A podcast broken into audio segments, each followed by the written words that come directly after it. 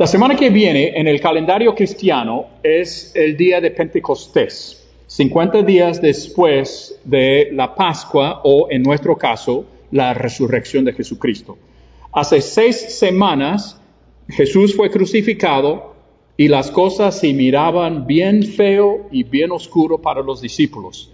Todo cambió después que Él fue resucitado. Durante 40 días Jesús siguió con ellos, apareciendo de vez en cuando, enseñándole, mostrándole eh, los textos en hebreo y también predicando las buenas nuevas del reino de Dios. Y después ascendió a la mano derecha de Dios.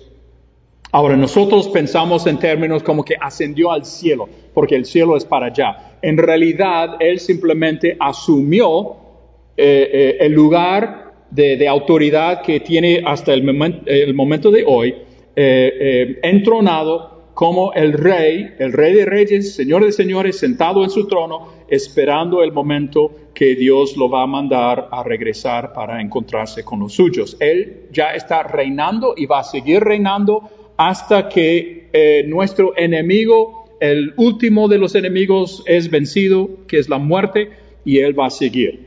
Ahora, Después que terminaron estos 40 días, que fue la semana pasada, durante la semana, eh, él anunció que sus discípulos tenían que esperar en Jerusalén para que le llegara lo prometido.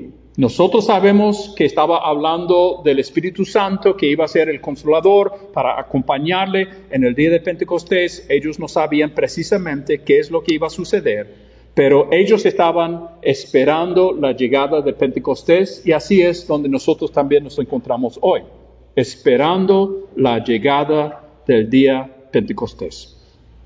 Ahora, desde la Pascua, nosotros venimos mirando diferentes textos en el libro de Hechos y hemos visto mucho enfoque en todo este conflicto, para llamarlo así, entre los judíos y los gentiles de que si los gentiles tenían que convertirse en judíos, si podían entrar en el reino, cómo será. Y Pablo, Pedro, todos estaban envueltos, digamos, en estas pláticas. La semana que viene, el día de Pentecostés, vamos a mirar Hechos capítulo 2.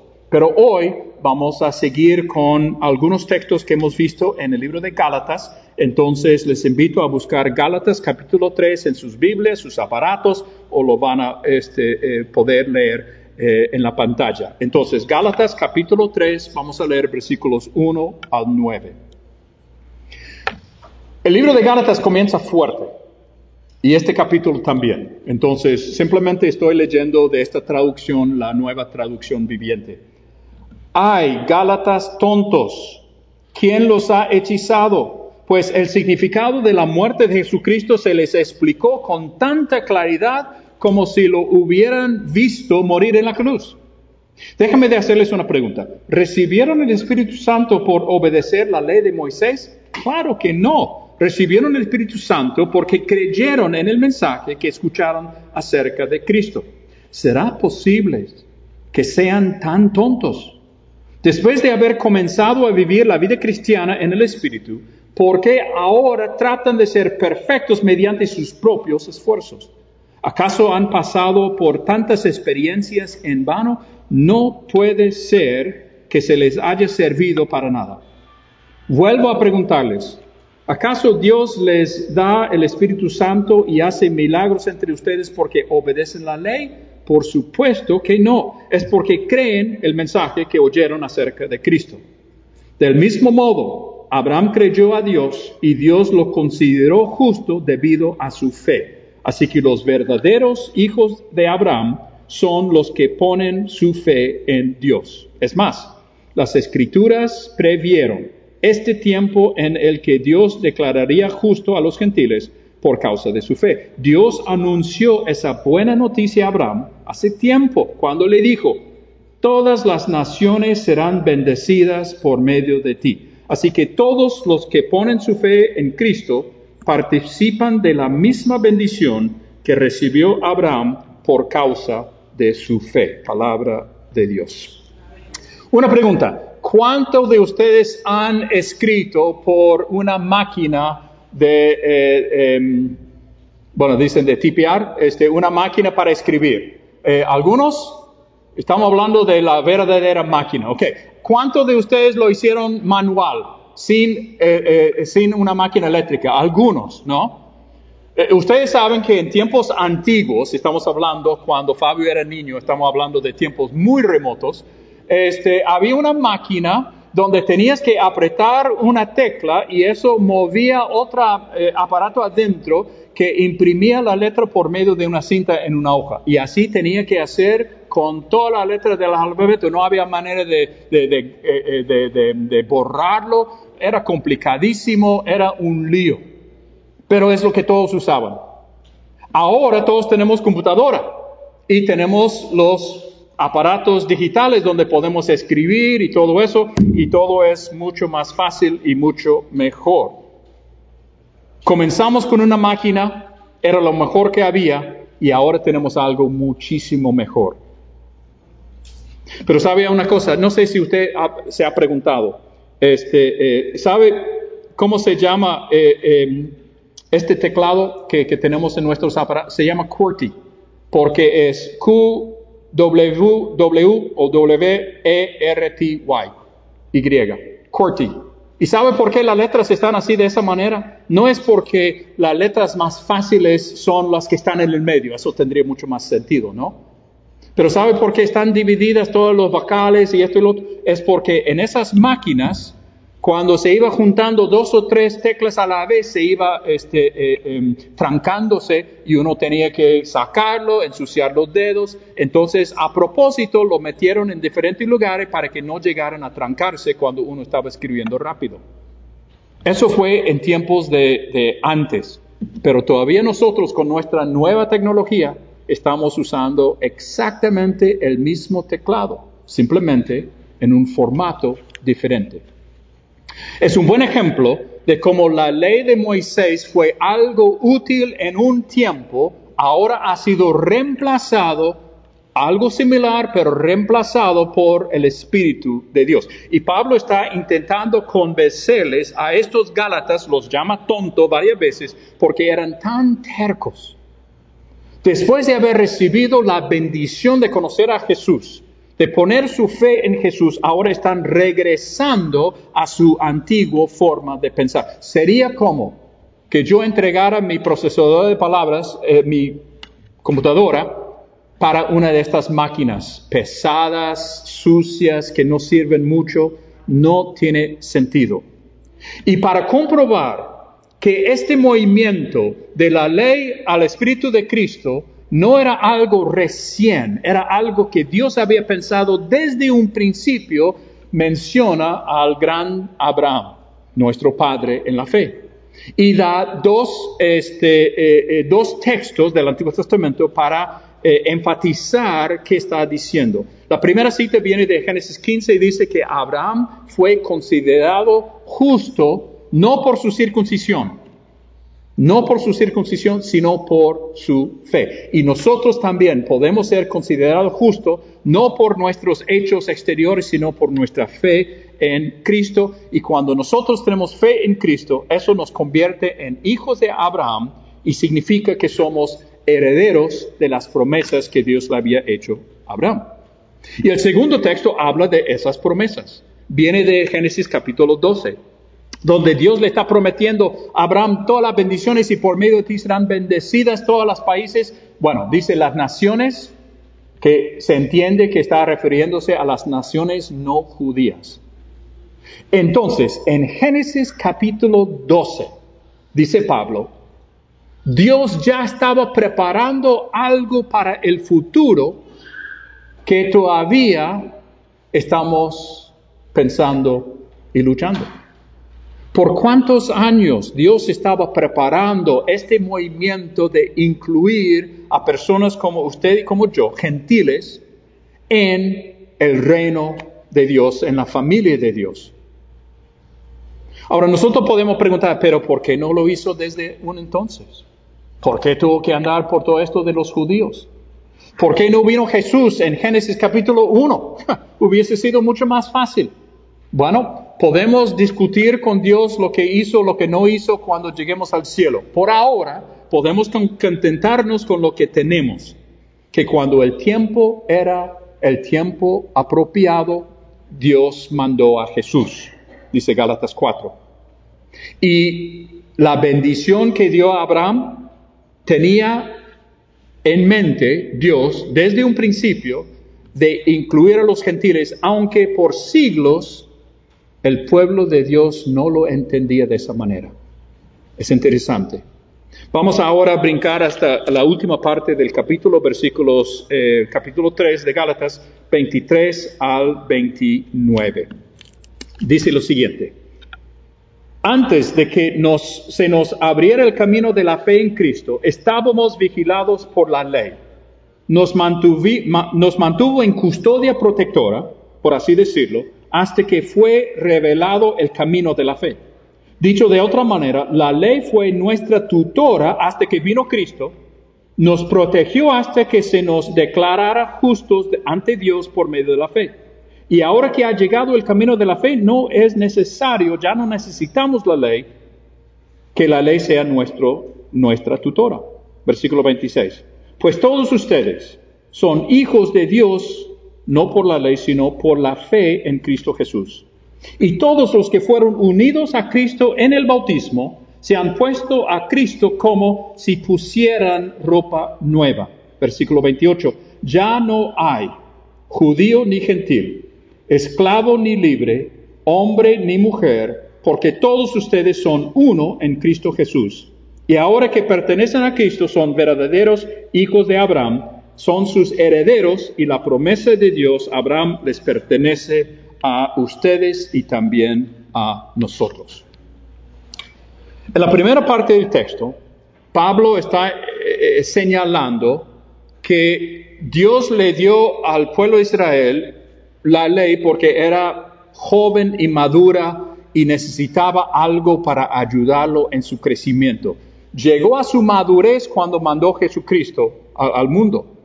Y ahora que llegó Jesús, y tuvimos la oportunidad de poner nuestra fe en Él, ya no es necesario seguir con la tutora o este, eh, eh, las leyes del Antiguo Testamento para seguir adelante.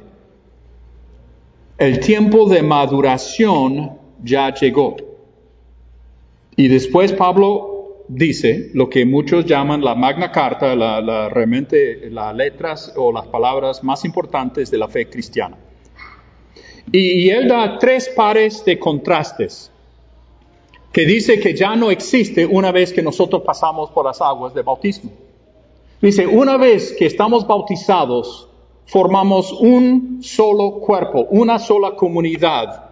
Entonces ya no hay judío ni gentil, ya no hay libre ni esclavo, y ya no hay hombres ni mujeres.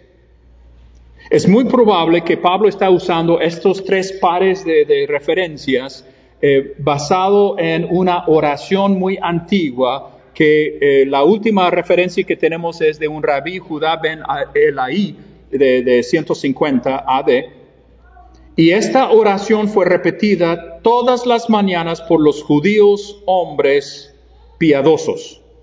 Y dice, bendito eres tú, oh Dios nuestro Señor, Rey del universo, que no me has hecho un gentil.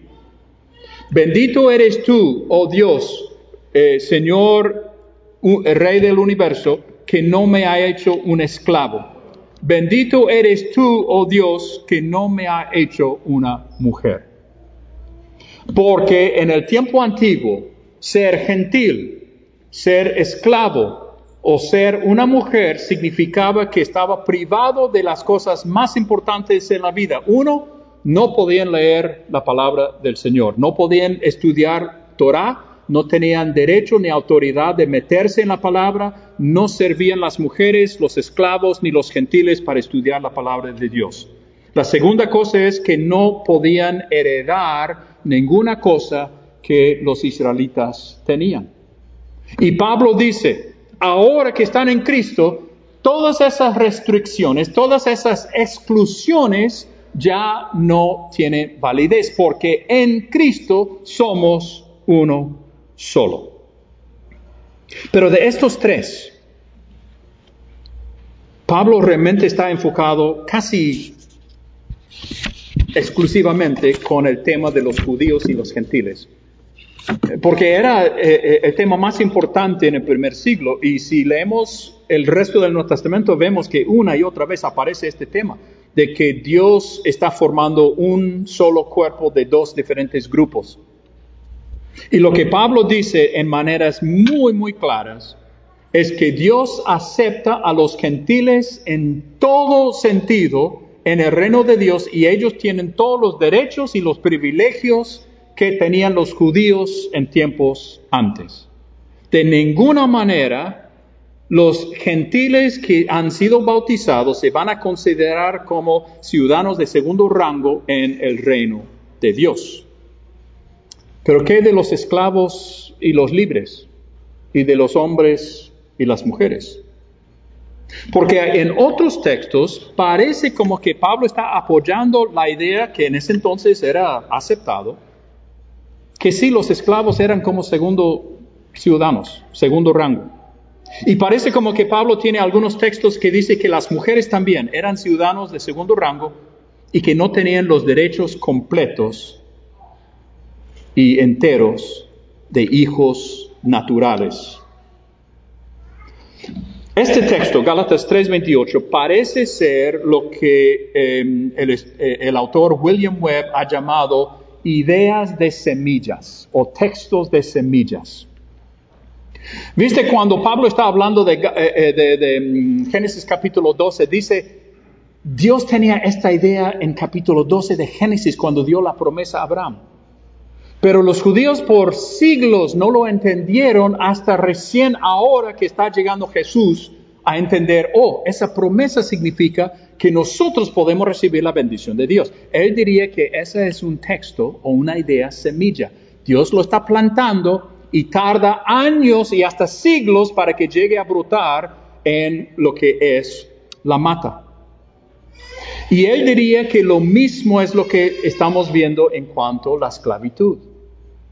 Ustedes saben que la Biblia en ningún momento condena la esclavitud como nosotros hacemos en el día de hoy.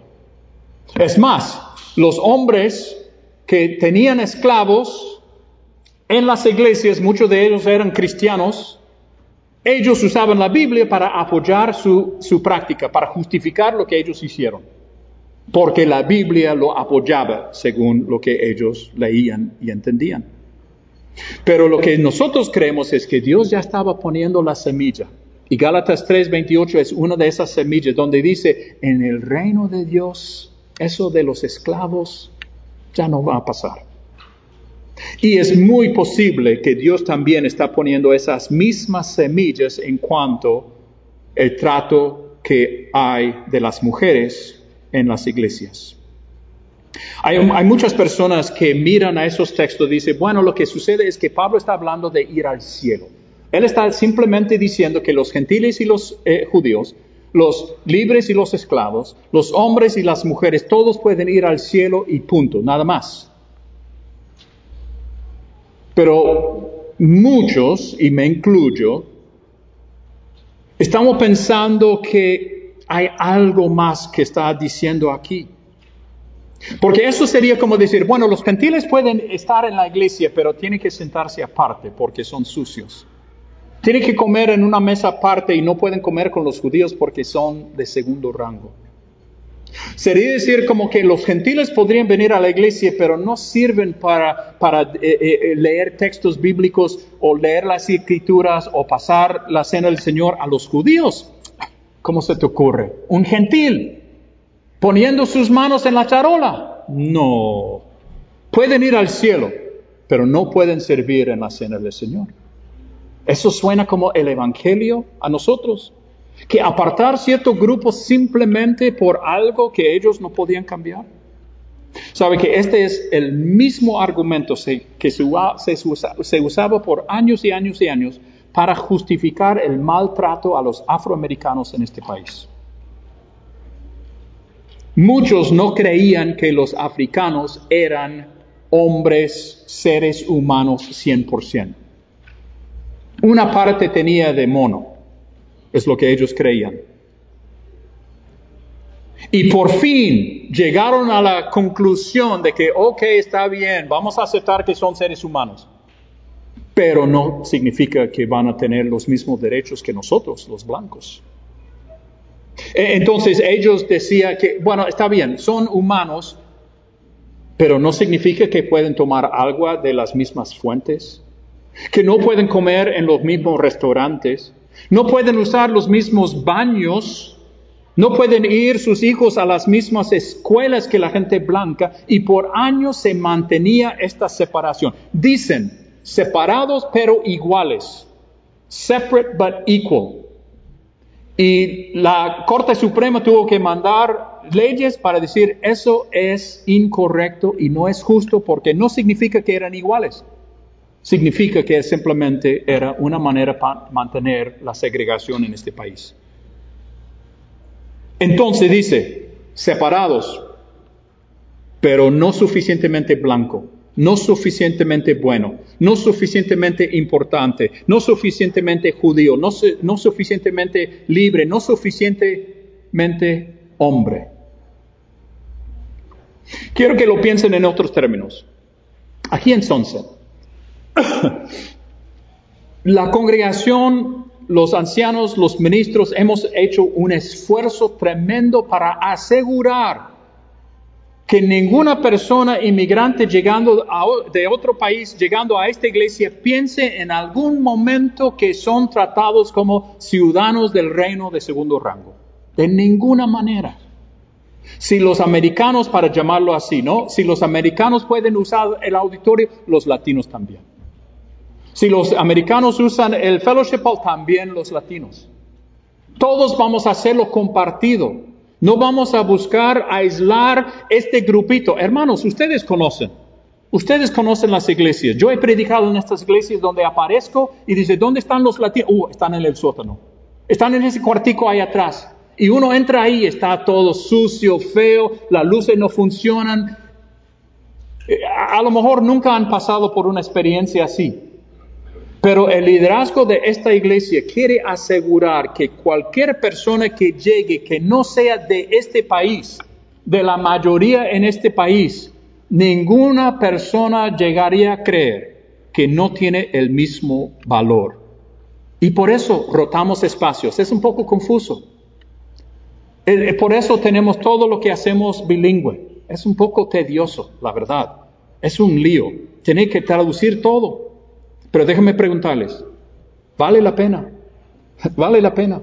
Para que ustedes se sientan como que esta es su iglesia. Esta no es la iglesia de los americanos, no es la iglesia de los blancos, no es la iglesia de los hombres, es la iglesia de todos nosotros, es la iglesia de Cristo. Y vale la pena hacer ese esfuerzo. Mira cómo vendría esta cosa. Si nosotros llegaríamos a pensar, llegaríamos a pensar, ¿sabes qué? Ese Pablo Escobar no era de Colombia. ¡Ja! Esa gente de Colombia, mira cómo son.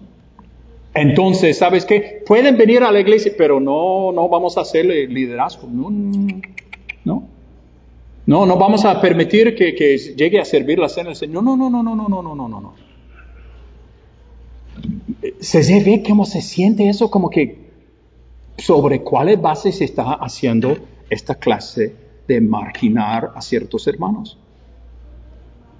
Nosotros de ninguna manera vamos a decidir si una persona puede o no servir a la congregación dependiendo del color de su piel, el lenguaje que habla, eh, la condición de sus documentos, de ninguna manera eh, su nivel de educación.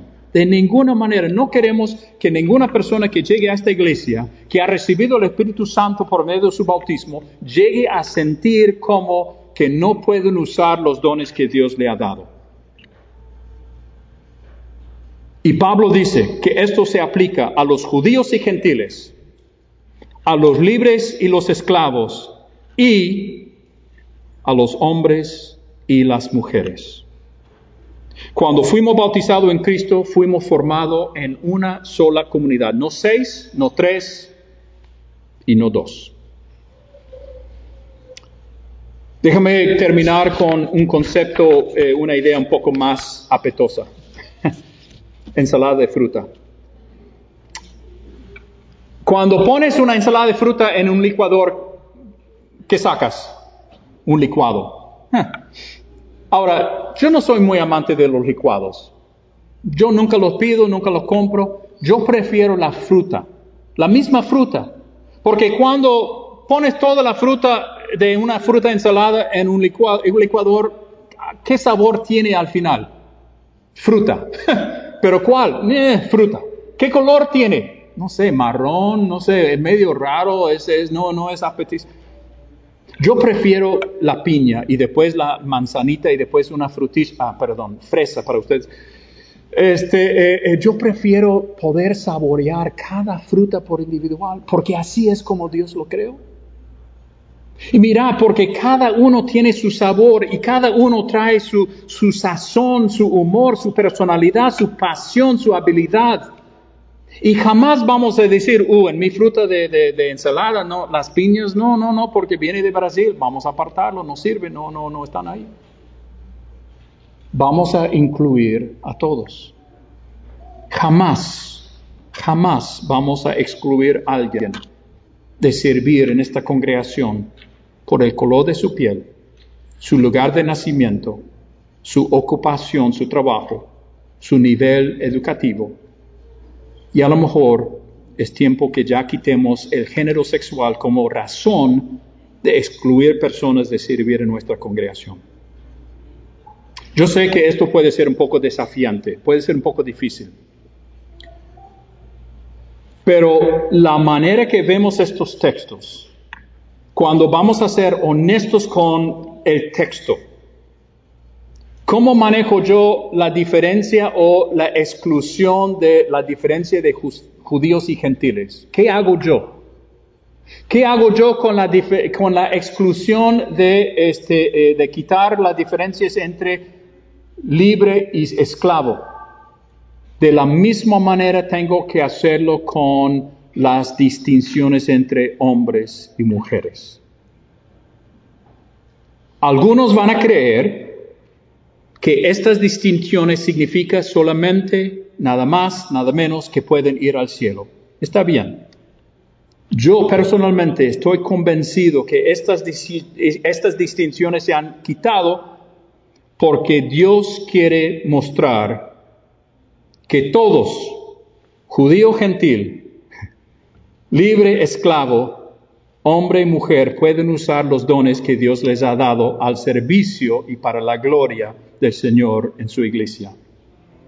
Yo estoy orando que venga Pentecostés. Ese día cuando el Espíritu del Señor será derramado sobre todos, hombres, mujeres, viejos, jóvenes, lindas y personas como yo. Así deseo yo que todos podamos usar nuestros dones para la gloria de Dios. ¿Vale la pena? Sí, si eres la persona excluida. Y está en nosotros asegurar que ninguna persona, judío gentil, libre esclavo, hombre mujer, tenga esa percepción de que ha sido excluido de servir a Dios en su propia iglesia.